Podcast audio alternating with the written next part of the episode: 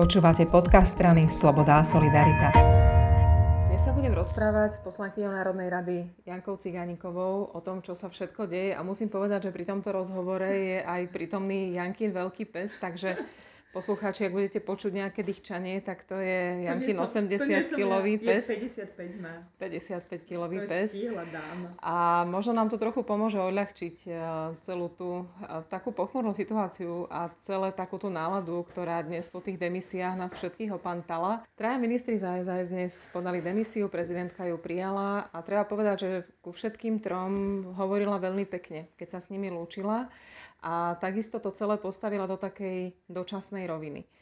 A tie, tá komunikácia medzi Olano a zvyškom vlády a SAS je v posledných dňoch taká veľmi náročná a ty pri viacerých tých rokovaniach Sasky ako takej si prítomná. Aké je to naše rozhodovanie? Jednoduché, nejednoduché, konsenzuálne, smutné? Ako kedy? V prvom rade mám potrebu povedať, že keď som videla tú tlačovku a tento odovzdávanie tých Eh, alebo vlastne príjmanie demisie od pani prezidentky, tak som mala pocit, že bolo mi to hrozne ľúto a to som mala už aj pri Ríšovi, ale teraz ešte boli, že ďalší dvaja naši a tí najlepší, najlepšie hodnotení. A mala som taký pocit, že odchádzajú odborníci a kvalitní ľudia preto, aby mohol zostať Igor Matovič. Ale respektíve preto, lebo zostal na svojej pozícii, pretože oni nemuseli odísť. Stačilo, keby on dal demisiu. A je to proste fakt preto Slovensko nie je dobrý výsledok a ja v tomto Igorovi nerozumiem, že už všetci pýtajú vrátane občanov, to je to najdôležitejšie, e, to, aby jednoducho išiel robiť to, čo vie, aby išiel do toho parlamentu a možno by tam bol užitočnejší. A on sa tak lepí na tej stoličke, že on akože to do... Ešte keď ten Richard, že s ním má problém, tak si poviem, že tak je taký, ale fakt akože ten Bráňo alebo Ivan Korčok, veď to je, to je, to je, to, to bolo vidieť aj na tých tlačovkách, to je tak vysoký kvalitatívny štandard oproti prepač, ale oproti kolegom, niektorým nominantom Olano, že, že to by sme ne, o to by sme nemali chcieť prichádzať a premiér by najmenej, najmenej mal toto chcieť. Takže bolo mi to ľúto. No a čo sa týka tých rokovaní, ako kedy? Oni sú e, teraz už pre mňa jednoduchšie. Bolo totiž veľmi ťažké urobiť to rozhodnutie v nedelu a potom sme v pondelok mali k tomu tlačovku.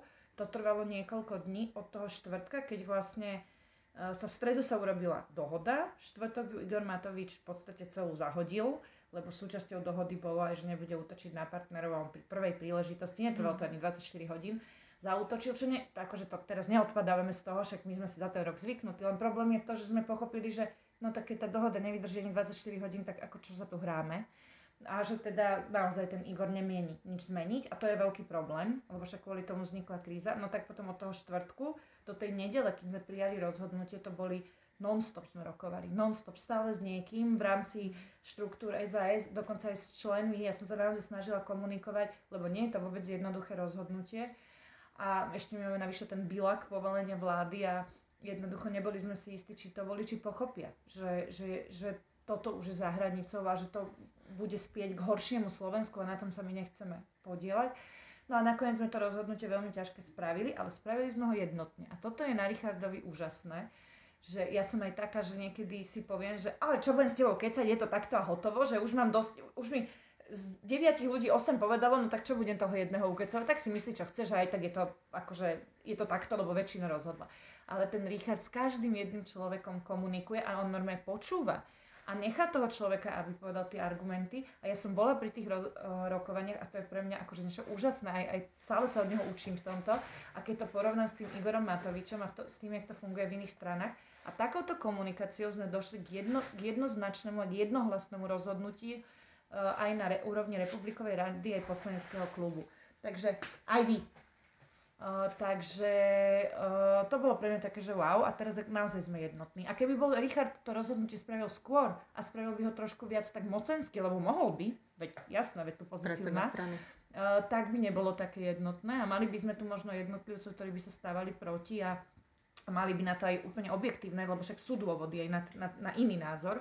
Ale keď sme si to vydiskutovali, zrátali plusy, minusy, tak sme jednoznačne nám vyšlo, že jednoducho ten Igor musí byť vymenený. Inak tá vláda nebude fungovať a Slovensko nepôjde k lepšiemu. My sme došli až do toho štádia, že on nám blokuje návrhy zákonov, ktoré môžu pomôcť ľuďom, len preto, lebo Richard napríklad spochybňuje plošné testovanie, ktoré spochybňuje veci. A, a teraz akože tá podstata je, že, že pomstí sa nám tak, že ubliží ľuďom, lebo nedovolí prijať odškodňovací zákony. Toto je normálne? No není.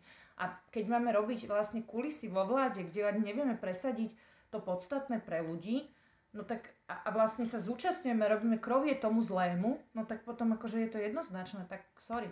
A, a teda ten Igor to mohol zmeniť a ja som aj dúfala, že to zmení a nezmenil. A dnes sme boli svedkami toho, že teda odchádzali najlepší ministri. A ako je, je to veľmi zvláštne a zmiešaný pocit a je to taká stratená nádej, lebo všetci sme sa tešili. Myslím si, že toto cítia aj ľudia, že asi tá najvýraznejšia emocia vo mne je smutok z nevyužitej nádeje, z nevyužitej príležitosti. Jak neuveriteľne pošlapal tú príležitosť. A ja stále dúfam, že sa to nejak vráti, ale som sklamaná.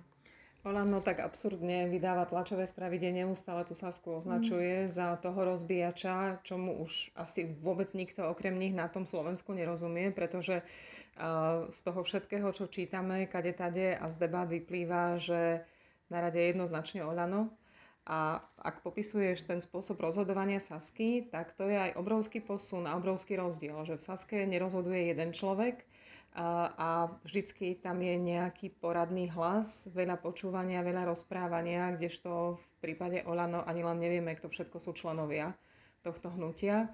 A, ani koľko ich je? Ani, kol...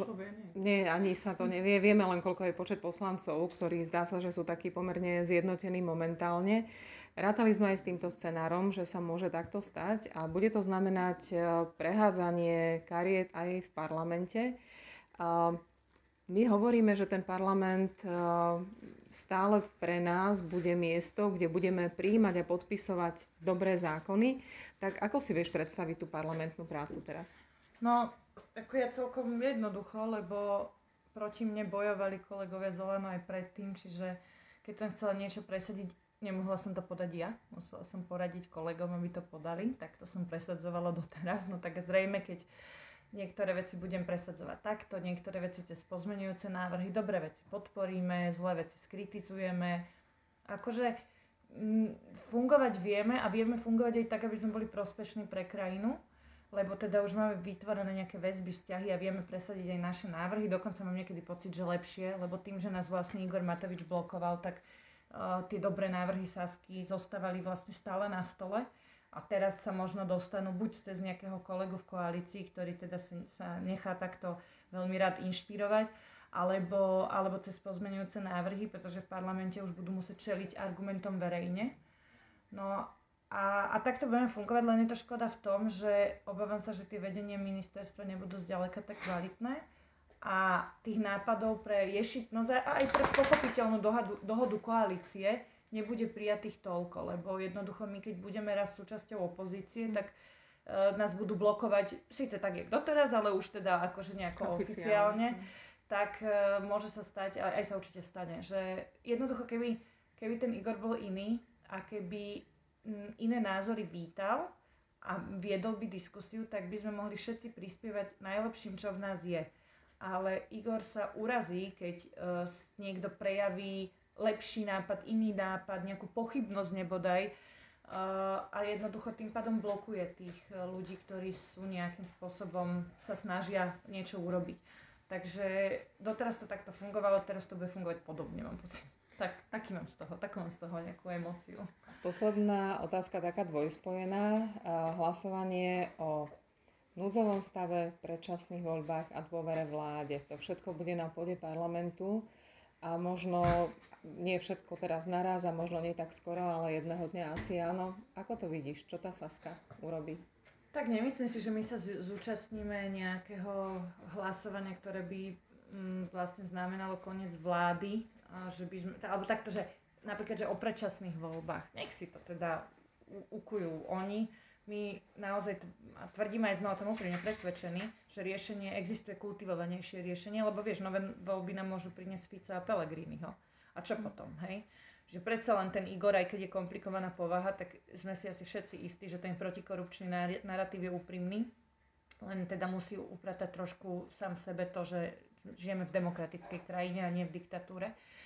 A, a teda my nie sme za predčasné voľby a a neviem si celkom predstaviť, že by som za nich hlasovala. Môže sa teda všeličo stať asi. Neviem teraz ja, vieš, predikovať všetko, čo sa... Ale mám teraz ten pocit, že jednoducho budeme sa snažiť tlačiť na to, aby, tá, aby vznikla opäť koalícia, ale za podmienky, že predseda parlamentu, predseda vlády, prepač, bude niekto iný.